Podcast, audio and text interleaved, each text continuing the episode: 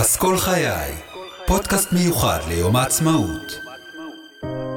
בהגשת תלמידות ותלמידי כיתה י' ממגמת התקשורת בתיכון רוטברג.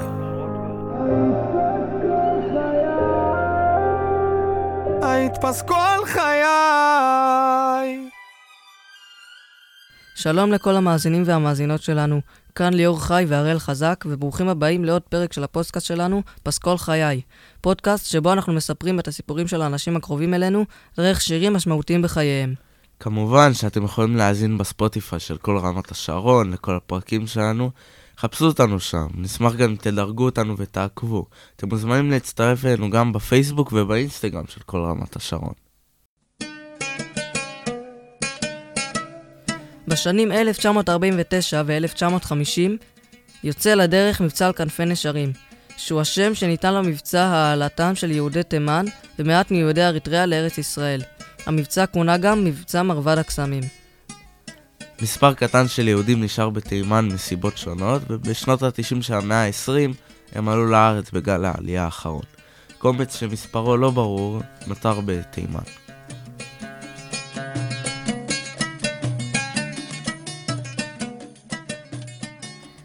אז שלום לאימא שלי, אסנת חי. מה, מה שלומך אימא? מה קורה? בסדר גמור, מרגישה טוב מותק. מה שלומכם? בסדר, אנחנו. יופי. אנחנו יופי. נהדר. אה, אז אנחנו כאן כדי לדבר על סיפור העלייה של... מתימן לארץ של שרה, סבתא שלי ואימא שלך. נכון. אה, אז את מספרת בעצם שסבתא עלתה בשנת 1949, נכון. והייתה התרגשות מאוד גדולה לקראת העלייה. מה את יכולה לספר לנו על הדרך שבה הם הגיעו לארץ? אה, מה שאני יכולה לספר זה באמת שהייתה התרגשות מאוד גדולה, כי כל הזמן בתימן הם שמעו על ישראל ועל ארץ היהודים, והם תמיד אהבו לקרוא את התורה ולהתפלל בתורה, רק שהם חיו בסביבה של מוסלמים. היו מעט יהודים שם, והרוב היה מוסלמים. שהם לא יכלו היהודים להגשים את האמונה שלהם כמו שהם מאמינים בה. ולכן הח, החשיבות בעלייה לארץ ישראל אה, הייתה מאוד גדולה, והם התרגשו לקראת העלייה.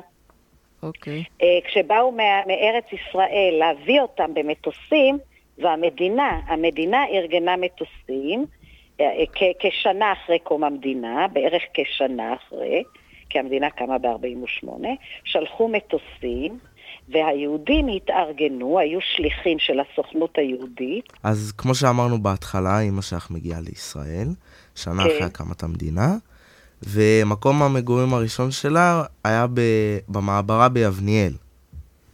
לפני, לפני המעברה, נכון, הם באו למקום, למחנה שריכז את כל העולים מכל מיני מקומות בעולם. למחנה הזה קראו מחנה עין שמר. הארץ הייתה בתחילתה, המדינה, והיה צריך לעבוד את האדמה. זה לא כמו שהכל היום מוכן ומאורגן, ובקושי יש שטחי אדמה לחקלאות. פעם רוב, ה, רוב הארץ הייתה רק אדמה.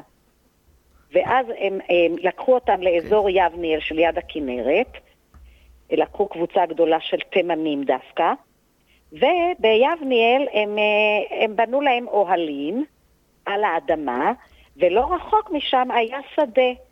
שדה של תותים, שדה של כל מיני אה, ירקות ופירות, חרשו את האדמה, זרעו את הזרעים, אה, השקו, ואחר כך גם אה, קצרו את מה שהאדמה הביאה.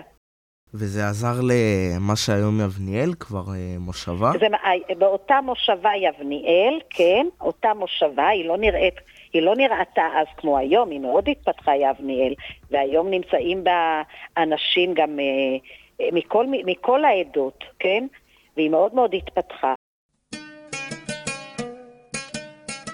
אבל אז היא הייתה באמת, אה, נקרא, היא הייתה מעברה, מה זה מעברה? אוהלים, צריפונים, אה, בתים כאלה, זמניים כאלה, ושם הם גרו. הם גרו לפעמים שתיים ושלוש משפחות באותו צריף, צריף קצת גדול, והשירותים כמובן היו בחצר. כן, ולנסות ו- אה, ליישב את הארץ. בדיוק, הם הגיעו ממש ממש ליישב את הארץ. אז בכל הדברים שהיא עשתה, היה לה, היה לה בכלל זמן ללמוד בבית ספר? אז כן, אז בוא אני אגיד לך שבאמת היא קמה מאוד מוקדם. היא הגיעה לארץ בסביבות גיל תשע. אז בוא נאמר שעד גיל אה, 14-15 היא עבדה בשדות. וואו. הייתה קמה מאוד מוקדם עם אבא שלה. היא קמה מוקדם והייתה עובדת באדמה, עובדת את עבודת האדמה. למדה באמת להכיר את הירקות, הפירות, את הזנים השונים של כל הזרעים. ו... ומדי פעם היה לה גם זמן ללמוד. היה שם איזה מין בית ספר קטן כזה, שריכז אליו כמה ילדים, והיא באמת מאוד מאוד אהבה ללמוד. המקצועות שהיא מאוד אהבה ללמוד, רק חבל מאוד שהיא לא התמידה בזה, לא באשמתה, היה חשבון ותנ"ך. ועד היום היא יודעת לצטט פסוקים מהתנ"ך. כאילו, היום היא כבר לא חיה לצערנו, אבל עד מותה היא ידעה ל- ל- ל- לצטט ממש פסוקים מהתנ"ך, אותם היא למדה בשיעורים. למרות הקושי הגדול בלדאוג לפרנסה ולהתקיים, את מספרת שהיא דאגה לכם לכל מה שאתם צריכים כילדים. עד כמה הייתה חשובה ההשכלה שלכם? ל- אה, אז לש- זהו, אז אימא שלי שלך? באמת, היא אמרה, זה שאני לא קיבלתי את ההשכלה שרציתי ולא הזדמן לי ללמוד כמו שרציתי, כי הייתי עסוקה בלעזור להורים ולעבוד בחוץ, זה דבר שאני לא אוותר לילדים שלי.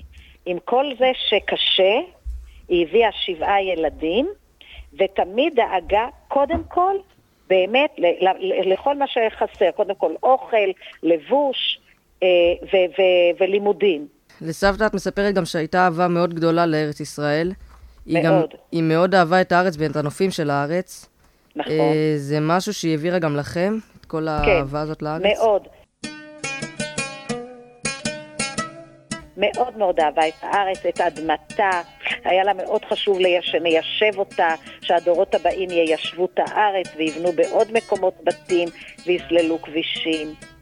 וכן, כן, טיילנו, אה, ולא מזמן, לפני איזה עשר שנים, אנחנו עשינו טיול משפחתי כולנו, גם כשאתה היית בן שנה וחצי, עם העגלה, חזרנו כולנו, כל המשפחה, בכמה רכבים, ליבניאל, לראות איפה הם עבדו ו- וגדלו. והשקיעו את השעות שלהם. אז הייתה חשובה לה גם היה מאוד המורשת שלכם. בדיוק, היא מאוד רצתה לחזור למקום.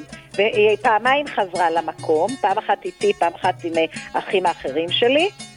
ואומנם היו מקומות שהיא כבר לא זיהתה, כי קמו בתים, ובתים יפים כן, וגדולים. ברור.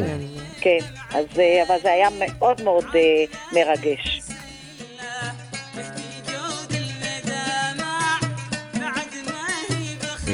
אז אנחנו מתקרבים לחיבור שלה עם השיר חג יובל של כן. אה, אבי טולדנו.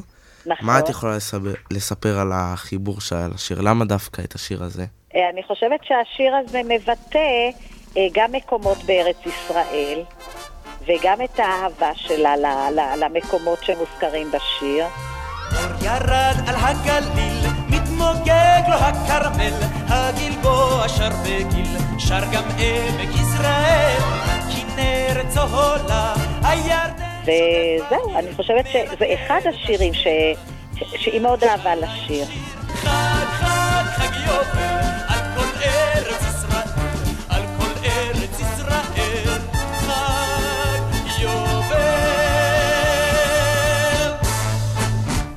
כמו שאמרנו בהתחלה, סבתא נפטרה לפני כשנתיים.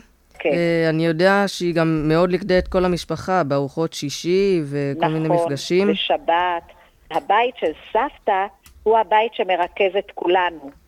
ובעצם, מה, מה הכי חסר לך ממנה? היום, או, אתה בעצמך יודע שאין לנו יותר את הבית הזה, שאנחנו פחות מתראים, אה, כי אין, אין את הבית, את, את הבית הגדול שהיינו באים וישנים גם בלילה ונשארים בחג, ואין לנו את זה היום. הבית, קודם כל אין לנו את הסבתא היקרה, את אימא שלי היקרה, שמאוד מאוד אהבה את ילדיה ואת נכדיה, שהם מקום ראשון. היא תמיד אה, דאגה לנו ופחות לעצמה. היא פחות תקנה לעצמה שמלה ובגד ודברים, וקודם כל תדאג לנו. נכון. ואנחנו זוכרים את זה מאוד. אין לנו את הבית הגדול, את החצר, את החדרים, לבוא, לשבת, לצחוק ביחד. אה, זה מאוד מאוד חסר לנו. כי זה משהו שקורה משתד- בהרבה משפחות בישראל. נכון, נכון מאוד. שאין את המוקד אנחנו- הגדול הזה של הסבא נכון, וסבתא. ש... נכון, באיזשהו שלב זה נגמר וזה עצוב, ולכן אנחנו ניסינו לשמר כמה שיותר, כי ידענו שזה ייגמר באיזשהו שלב. ואני תמיד אומרת את זה לילדים שלי, לך, לכל הדור הבא, תמיד תזכרו את ההורים, כי מה שנראה לנו מובן מאליו היום, וטבעי, ויש אותו, ואין בעיה, הוא לא יישאר לנצח, ותמיד כיבוד הורים זה מקום ראשון, גם אם אנחנו כועסים עליהם ולא מסכימים איתם, לתת להם את התחושה שהם חשובים לנו, כמו שאנחנו חשובים להם. כי אימא שלי, היה לה מאוד חשוב לאימא ואבא שלי, שאנחנו תמיד נהיה מאוחדים. זה היה משפט שכל הזמן הם אמרו. אחרי מותנו תמשיכו להיות מאוחדים, לא להתפרק, וזה מה שאנחנו משתדלים לקיים.